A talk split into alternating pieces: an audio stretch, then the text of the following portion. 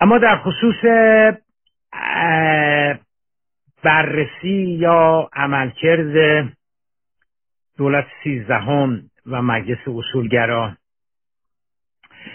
ببینید من حقیقتش ظرف این یکی دو سه روز گذشته که آقای سهرابی مسئله نقد اصولگرایان رو حاکمیت رو که هر سه قوه رو دارند خیلی راجبش فکر کردم که خب مثلا چی بگم و که حالا عملکردشون خب از هر شمسه. ببینید شما یک جنبه رو نمی‌تونید نشون بدید که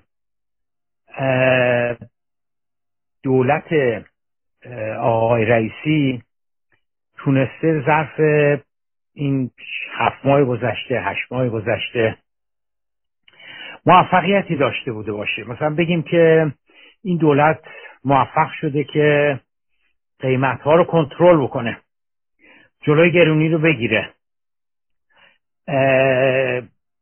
شوخ شوخی بعضیا دارن امیدوار میشن به آینده کشور از وقتی که این دولت آمده. تقاضا برای رفتن از ایران از وقتی دولت آقای رئیسی اومده از وقتی مجلس آقای قالیباف تشکیل شده مثل اینکه یک مقداری بفهمی نفهمی کاهش پیدا کرده.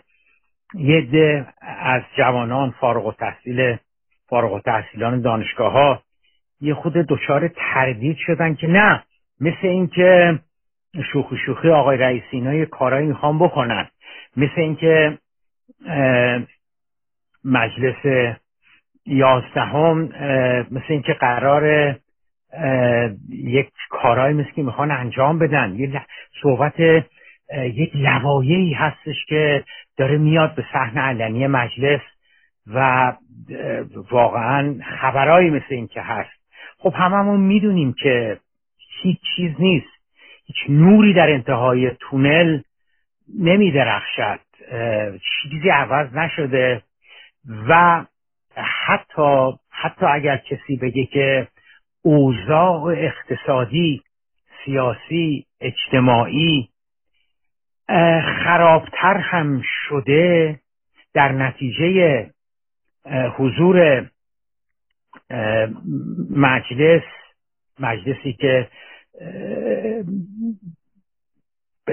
تندروها مسلطن توش تندروها همه کاره هستن توش. و دولت سیزدهم در نتیجه یک دست شدن حاکمیت حالا قوه قضایی هم که از قبل دستشون بود سایر قوه هم که از قبل دستشون بود. مثل که در نتیجه یک دست شدن حاکمیت و حضور همه جانبه تندروها مثل که اوضاع بدترم شده یه مقداری. هم از نظر سیاسی هم از نظر اجتماعی هم از نظر اقتصادی هم در عرصه بین المللی یعنی اگه کسی به من اینو بگه نمی‌دونم متهمش نمی‌کنم که نه شما بدبینی شما مغرزی شما اینا اگر پنجنگشتشون هم اصل بکنن این تندروها و به کام ملت بکنن شما میگید تلخ بود. نه نه نه نه. قبول می‌کنم که حداقل تا به اینجا یعنی تا به عواست اردیبهشت 1401 خیلی خیلی خبری از تغییر و تحول به وجود نیامده. این نکته اول. نکته دوم این که در گذشته در گذشته اینگونه بود به خصوص در دولت دوم آقای روحانی که من اسم دولت دوم آقای روحانی رو گذاشتم گلگیر اگر یادتون باشه.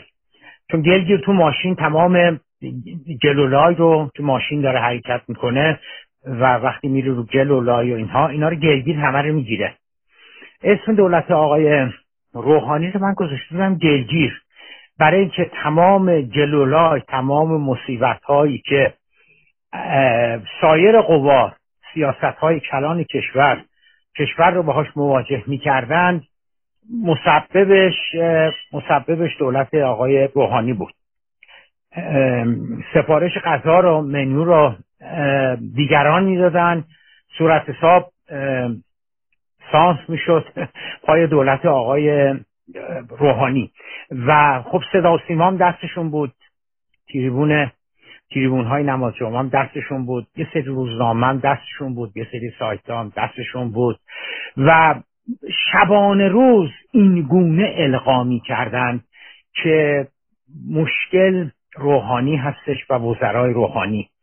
اگر اینها نباشند اگر اینها دل به کار بدن اگر اصراری بر تداوم سیاست های غلط نداشته باشین دولت آقای روحانی. و خوب میشه. این آقای روحانی به جای اینکه چشم امیدش به ملت باشه به مردم باشه به توانمندی های داخلیمون باشه بره تو بغل آمریکایی. یا اینا یادتونه دیگه همش مرتب سرزنش می‌کردن. و خب خیلی ها تصور می‌کردن که بله مشکل همینه. اگر جای آقای نووقت مثلا یه, وزیر یه, رئیس سازمان برنامه بودجه دیگری بیاید اگر جای وزیر اقتصاد داراییشون حالا الان یادم نمیاد کی بود یه کسی دیگری بیاد جای وزیر صنایع کسی دیگری بیاد جای آقای روحانی کسی دیگری بیاد ما مشکلاتمون حل می شود الانم که دولت آقای رئیسی اومده همه مشکلات رو طبق معمول میریزن گردن دولت قبلی. آقای روحانی هم خدا خیرش بده مشکلات رو وقتی آمده بود میریخت گردن آقای احمدی نژاد. آقای احمدی نژاد هم خدا خیرش بده مشکلات رو میریخت گردن آقای خاتمی که اینا به مسائل سیاسی همش توجه می‌کردن. از اقتصاد قافل بودند. و اصلاح طلبان هم میریختن گردن آقای مرحوم آقای هاشمی رفسنجانی که شما همش رفتید به دنبال سازندگی و مسائل اقتصادی و اینها و از و از عدالت قافل ماندید. آقای هاشمی رفسنجانی از توسعه سیاسی قافل ماندید و این این کی بود کی بود من نبودم این همینجوری ادامه پیدا کرده. آقا حسین من معتقدم که ما اشتباه می‌خوایم بکنیم. ما داریم وقت مردم رو تلف می‌کنیم که بیایم بشینیم اینجا و بگیم که سیاست های آقای رئیسی چجوری بوده سیاست های آقایون خانوم ها در مجلس چجوری بوده. چون واقع مطلب این هستش که الان دیگه بیش از سی سال داره میشه که دولت های مختلف آمدن و رفتن از دولت آقای هاشمی رفسنجانی گرفته دولت آقای خاتمی دولت آقای احمدی نژاد دولت آقای روحانی. حالا دولت آقای رئیسی.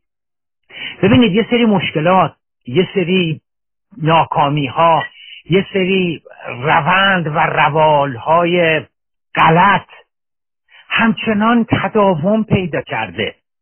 من معتقدم که به جای اینکه یعنی پیشنهادم این هستش که حالا جسارت نمی کنم که بگم حتما آقای خاتمی هم بیاد اینجوری صحبت بکنه. حتما آقای دکتر زید آبادی آقای دکتر نوربخش و آقای دکتر صادق حسینی دیگران هم بیان توی این کانتکست صحبت بکنن. نه. من معتقدم که سری سیاست های کلان غلط تکرار می‌کنم یک سری سیاست های کلان غلط داره در کشور اجرا میشه. یعنی جهتگیری کلان کشور یک سری سیاست های غلط است و خیلی تفاوت نمی‌کنه که اکبر هاشمی رفسنجانی رئیس جمهور سید محمد خاتمی رئیس جمهور یا جناب آقای سید ابراهیم, سید ابراهیم رئیسی رئیس جمهور هستن. ما مشکل اساسیمون یک مجموعه سیاست های کلان نادرست هستش که اساس و بنیانشون روی ایدئولوژی هستش و نه روی پیشرفت کشور ترقی کشور منافع ملی. ببینید برای اینکه کلیگویی نکرده باشم یه نمونهش یه نمونهش هسته ای خب ببینید چقدر ما هزینه کردیم برای ای ظرف دو دهه گذشته. بابا جون این هزینه که سر ای شد. چه مستقیم خرج ای کردیم و چه غیر مستقیم که غیر مستقیمش خیلی بیشتر بوده. به واسطه تحریم ها مجبور شدیم بپردازیم. اگر این صرف آب مملکت شده بود صرف کشاورزی مملکت شده بود. صرف توسعه چی می‌دونم راهن مملکت شده بود. برق مملکت شده بود. رو انرژی روی گاز سرمایه گذاری شده بود. رو نفت سرمایه گذاری شده بود. آیا وضع کشور امروز بهتر نمی بود؟ اگر اینکه ما اصرار داریم روی این سیاست خارجی آمریکا, آمریکا ستیز محور انقلاب خودمون رو می‌خوایم صادر بکنیم اسرائیل رو باید نابود بکنیم نظام سلطه رو باید نبگیم. اگر این سیاست خارجی تغییر می‌کرد و جای خودش رو به سیاست خارجی تعاملگرا می‌داد که به ما مربوط نیست کی در عراق داره حکومت می‌کنه. به ما مربوط نیست کی در سوریه داره حکومت می‌کنه. ما در حقیقت مسئولیت ما ابتداعا اولا و به ذات مردم ایران هستند. کشور ایران است.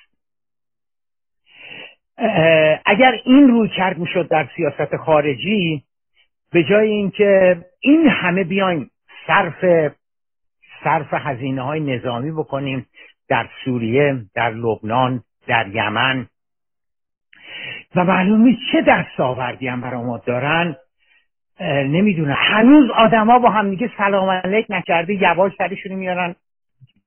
بغل گوش هم دیگه میگن چه خبر؟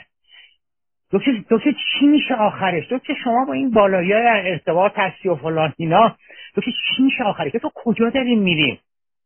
آیا آیا کسی هست تو این اتاق تو, تو شما که داریم میشنوین که بگید که نه اینجوری نیستش. مردم ما وقتی به هم دیگه می‌رسن راجع به فوتبال صحبت می‌کنن راجع به سینما صحبت می‌کنن راجع به تئاتر صحبت می‌کنن راجع به مسائل دینی صحبت می‌کنن. غیر از این است که مردم ما به مجردی که به هم دیگه می‌رسن میگن چی میشه آخرش؟ به کجا می‌خوایم بریم؟ از از ویهن که خبر چی شد بالاخره این مذاکرات به کجا می‌خواد برسه؟ دلار چقدر میشه؟ فکر کنید دلار میره بالا میاد پایین. آخه اینه اینجوریه تو هند هم اینجوریه تو ژاپن هم اینجوریه تو نروژ هم اینجوریه تو دانمارک هم اینجوریه تو پینه بیسا اینجوری هستش که همه از هم دیگه می‌پرسن که چی میشه چه خبر وقع صلاحاتو به نظر من اینا مسائل اساسی و بنیادی ما است و الا و الا اینکه حالا ما بیایم راجع به مجلس صحبت بکنیم. این دستگلی که به آب داده شد توسط خاندان جلیل آقای قالیباف دیروز بود پریروز بود کی بود؟ سی تا از نماینده ها گفتن که اصلا کسی که اینو این خبر رو پخش کرده کسانی که در جریان پخش این خبر بودن اینا باید مجازات بشن. اینا باید مثلا این مجلس و حالا مثلا ما از این مجلس چه توقعی قرار داشته باشیم؟ مثلا مجلس قرار چیکار بکنه؟ یعنی یعنی طلبکارم شدن که اون کسی که اومده این خبر سیسمونیه که پخش کرده اونها رو باید مجازات کرد. اونها رو باید تو دهنشون زد. و الا این آقای قالیباف که بابا ایشون که اصلا ایشون که اصلا کفشاش جلو پاش جفت میشه. اصلا مشکلی چیز نیستش اینها. حالا ما بیایم مثلا راجع به این مجلس مثلا راجع به چیچیش صحبت صحبت بکنیم. ایزن دولت ایزن خود دولت. اینی که بنده پیشنهاد می‌کنم آقا محسن اگر خانم ها و آقایون موافق هستن بیایم واقعا راجع به این مسائل صحبت بکنیم. صد البته صد البته که میان آقای رئیسی و میان آقای خاتمی میان آقای روحانی و میان آقای هاشمی رفسنجانی تفاوت تفاوت خیلی زیاد است. به هیچ وجه نمی‌خوام بگم که مهم نبوده که کی تو پاسور بوده کی در بهارستان بوده. چرا مهم بوده؟ ولی ببینید آیا آیا اینکه کی در آقای دکتر زید آبادی آیا اینکه کی در بهارستانه آیا اینکه کی در پاستوره در حد و اندازه بوده است که یک سری سیاست های کلان نظام رو که معتقدم درست نبوده اند و وضع کشور رو به این روز درآورده اند آیا تأثیر گذار بوده؟ پاسخ من این هستش که خیر. بذارید ساده تر صحبت بکنم. بذارید ساده تر صحبت بکنم. اینکه اساس و بنیان ایدئولوژی نظام جمهوری اسلامی شده آمریکا ستیزی شده غرب ستیزی شده دشمنی با اروپا شده نابودی اسرائیل. همه حرف من این استش که آیا ما می‌خواهیم این سیاست های کلان رو مورد بررسی قرار بدیم یا نه؟ صد البته صد البته آقای زید من عقلم می‌رسه که آنجا که عقاب پر بریزد از پشه لاغر لاجونی چه خیزد؟ وقتی آقای روحانی با 24 میلیون رأی وقتی آقای خاتمی با پشتوانه عظیمی که دو خورداد به وجود آورد نتوانستند تغییری در این سیاست های کلان به وجود بیارن. اینکه حالا ما جمع یه جایی بحث و بررسی بکنیم توی کلاب هاست یه جای دیگه. چیزی رو عوض نمی‌کنه. من قبول دارم آقای زیدآبادی ولی ولی ولی همه حرفم این هستش که آیا ما بایستی آیا ما بایستی بگیم که کاری ما به این سیاست های کلان نداریم و این سیاست های کلان که وضع کشور رو امروز به این روز درآورده اند اینا اینا خوبن خیلی هم بد نیستن اینا ادامه پیدا بکنن. اما خب به حول و قوه الهی از زمانی که آقای رئیسی اینا آمدن آقای, آقای حسین امیر عبداللهیان دارن مذاکرات مثبتی با سعودی ها می‌کنن. مثل که پیشرفتهایی هم شده. نه من معتقدم که نمیشه. باید باید این سیاست های کلان رو ما مورد بررسی قرار بدیم. حداقل این مقداری که به اجازه داده میشه یا فکر می‌کنم اجازه داده شده یا امیدوارم اجازه داده شده بوده باشه. خب بیایم اینجا مطرح بکنیم. چاره دیگری نداریم. یه سری سیاست ها بوده غلط بوده جناب آقای زیدآبادی. آقای زیدآبادی این که هستی و نیستی مملکت رو ما ریختیم به پای هسته ای این غلط بوده. این کجا باید این گفته بشه که آقا جون آقا جون ای داره مملکت رو نابود می‌کنه. این که ما انقلاب خودمون رو صادر می‌کنیم این که ما حضور نظامی باید داشته باشیم این که باید دیگران از ما حساب ببرن. ما در سوریه باشیم ما در آخه اگه اینا درسته آقای زیدآبادی خب پس بگیم اینا درسته. اگر اینها خیلی سیاست های درستی نیست. خب کجا باید این سیاست ها مورد نقد و بررسی قرار بگیره؟ آقای آقای زیدآبادی اساسا اساسا چی کار باید بکنیم باید همچنان باید همچنان این سیاست ها ادامه پیدا بکنن. همچنان ما باید در یمن باشیم همچنان ما باید در سوریه باشیم همچنان ما باید اصلی نیستی مملکت رو پای هسته‌ای بریزیم پای موشکسازی و نمی‌دونم بمبسازی و پای اینجور چیزامون بریزیم. همچنان بیان توی قایق سوارشیم با آقای پوتین. من معتقدم اینا مسائل مهمیه که باید مورد بحث و بررسی قرار بگیره. اگر هم اگر هم به ما گفتند که لال شید و حق ندارید راجع به این چیزا صحبت بکنید می‌تونید از رئیسی انتقاد بکنید. می‌تونید حالا راجع به سیسونیگه که صحبت هایی بکنید اینها ولی به هیچ وجه حق ندارید راجع یمن صحبت بکنید راجع حضور نظامی ما در سوریه صحبت بکنید راجع به اینکه ما و پوتین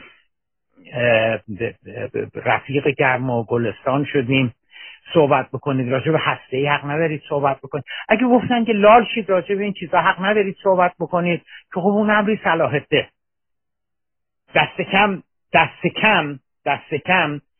کسی تا به الان به من نگفته که لال شو و راجع به این چیزا صحبت نکن. و من معتقدم اینا مسائل اینا مسائل بسیار مهمی اینا خیلی مهمتر از این هستش که آقای رئیسی حالا تورم تونسته بیاره پایین یا یا نتونسته بیاره پایین. چرا من باید دلم خوش بکنم به اینکه فروش نفت ما رفته بالا. شده 800 هزار بشکه در روز. شده یه میلیون بشکه در روز. من می‌تونم بفهمم چرا شده. این, این, این کاری نبوده که این کاری نبوده که آقای رئیسی کردن. این کاری نبوده که آقای قالیباف کرده. این کاری نبوده که سپاه کرده. این کاری نبوده که چه می‌دونم وزارت خارجه کرده. این داریم ما مذاکره می‌کنیم در وین. و یه حالت آتش بس بین ما و واشنگتن به وجود آمده. واشنگتن روشو کرده اونور. و این نفتایی که ما حالا داریم میفروشیم به چینیا به شرکت های خصوصی چینی می‌برن پالایش می‌کنن و میفروشن با توجه به قیمت نفت در بازار جهانی رفته بالا و خدا می‌دونه چقدر ما بهشون تخفیف میدیم که بیان این نفت رو بخرن. آمریکایی اگه یه, یه نمه یه مختصر فشار وارد بکنن چینیا نمیان ریسک بکنن 600 میلیارد دلار تجارتی که با آمریکا دارن. صادراتشون هستش با آمریکا. واسه یه میلیون بشکه نفت در روز جمهوری اسلامی ایران بیان مثلا به خطر بندازن. نه من من معتقدم که باید اتفاقا راجع به مسائل کلان کشور بیایم. صحبت بکنیم. ببینید الان که دوازدهم اردیبهشت 1401 است ما کلیت نظام جمهوری اسلامی ایران رو مقایسه کنیم با دوازده اردیبهشت سال 1300 و چه می‌دونم شست هفتاد هشتاد. من معتقدم به عنوان یک مشاهدگر جامعه ایران من معتقدم که به مرور زمان به مرور زمان نظام جمهوری اسلامی ایران تغییر حالت داده.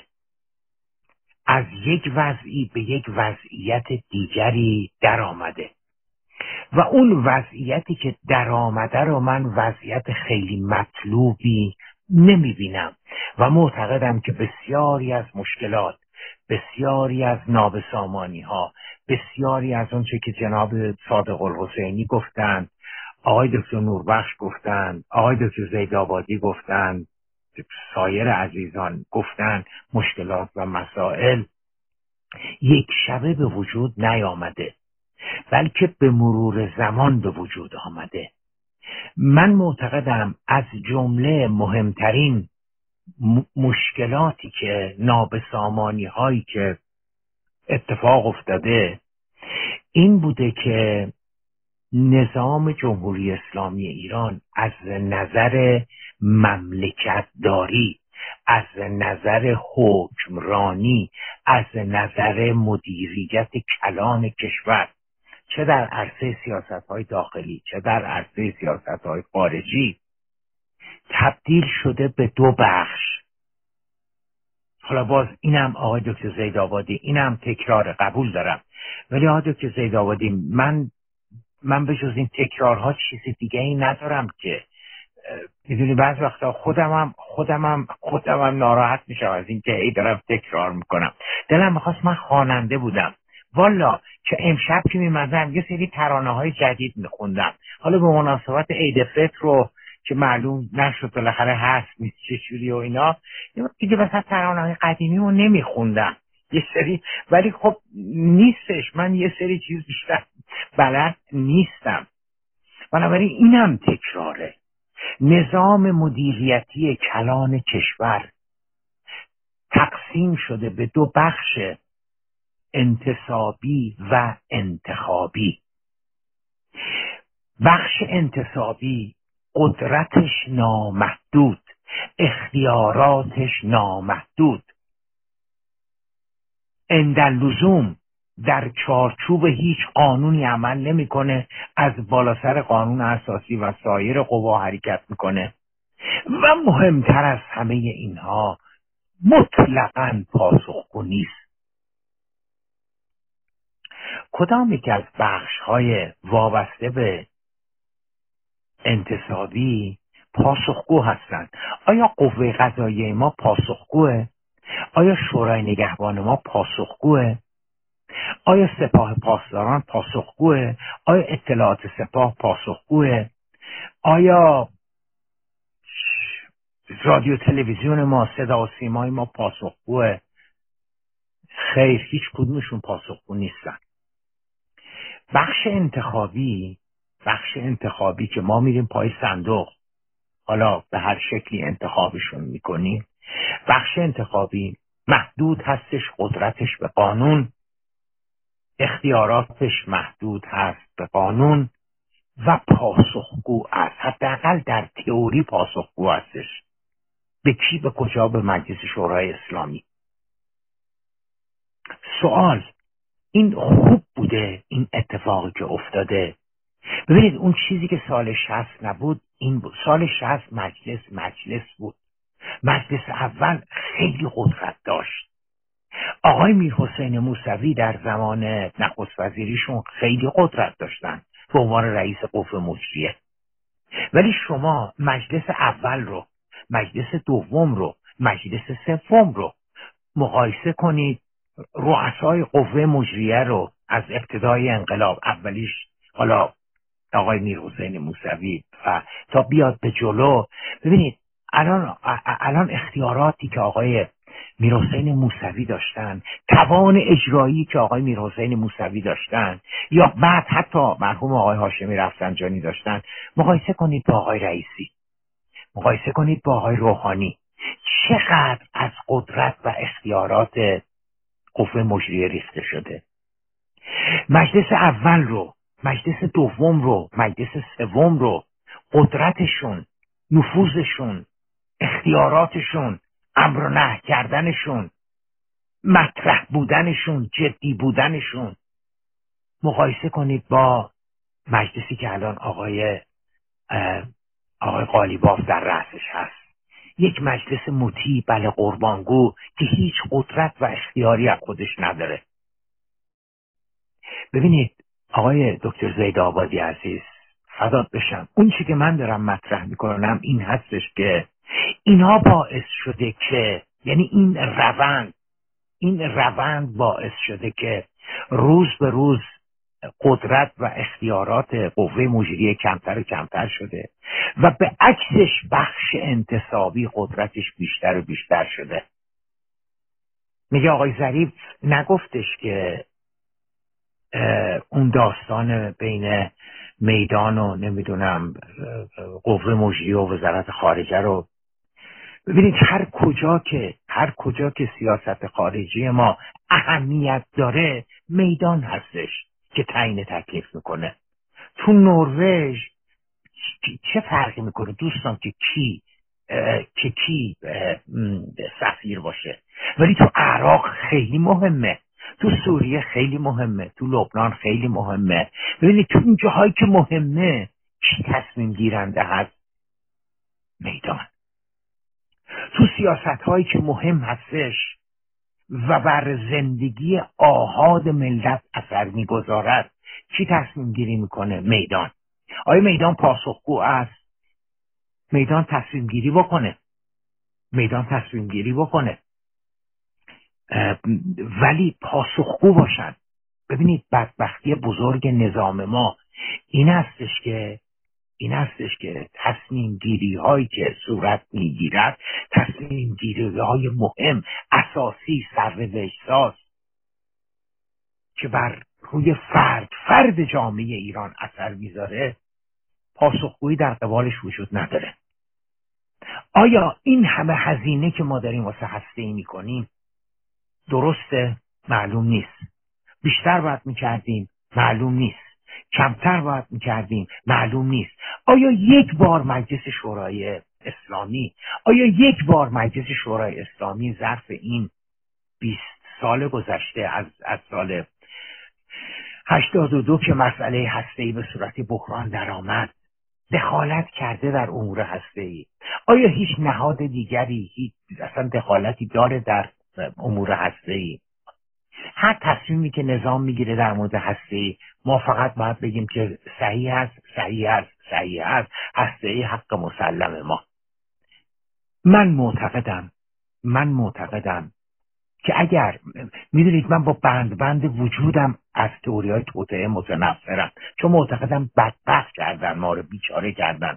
مردم ایران رو تئوری های توطعه ولی ببینید اگر یک گروهی به نظر من می‌خواستن جمعشن دور همدیگه یه برنامه ریزی بکنن که بدون اینکه مورد شک و زن قرار بگیرن ایران رو اینجوری حل بدن به سمت تباهی و بدمقی و مصیبت بهتر از هسته ای نمی‌تونستن برنامه ریزی بکنن.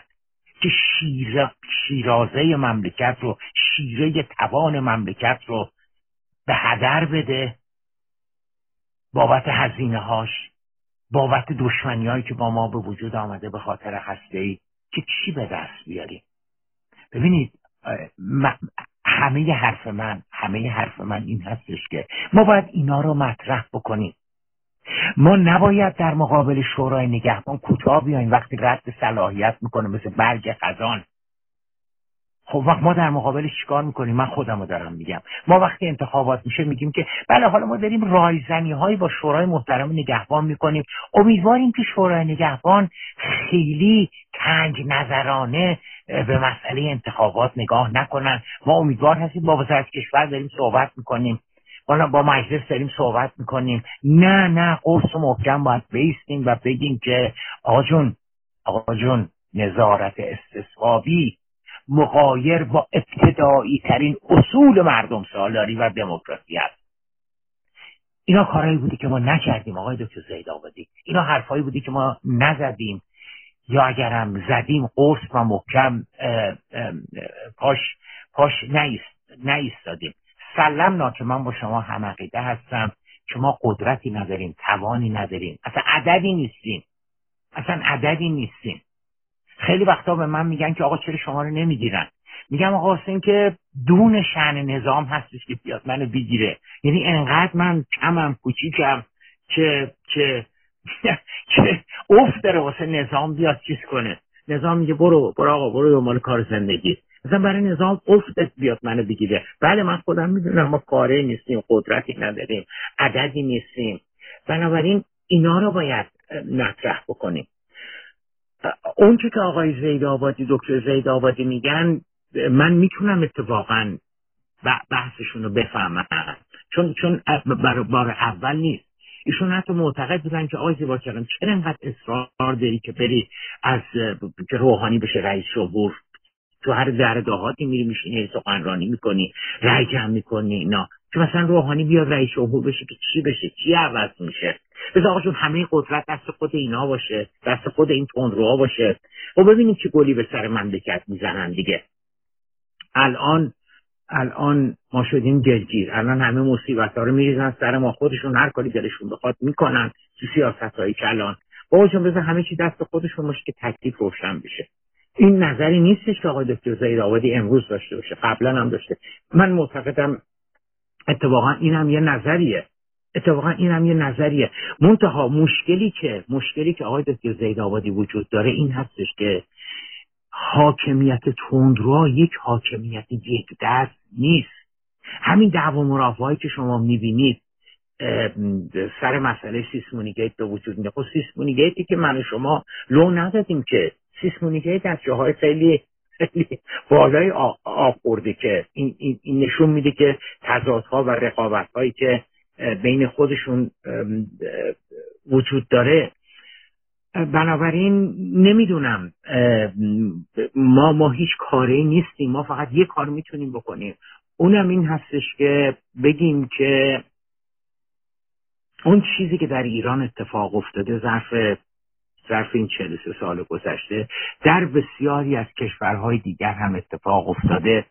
و هر قدر که نظام ها به, سو، به سوی اقتدارگرایی پیش رفتن به سوی اینکه فراتر از حاکمیت قانون حکومتاشون عمل کردن اینکه حکومتاشون پاسخگو نبودن آخر رقابت خیلی خوبی ازش به وجود نیامده.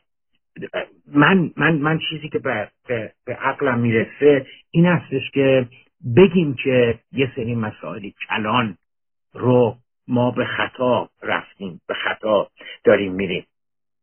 حالا انشاءالله اگر یه رومی گذاشته شد در مورد اصلاح طلبان بله انتقادات بسیار زیادی از در مورد خود اصلاح طلبان وجود دارم خودمون وجود داره.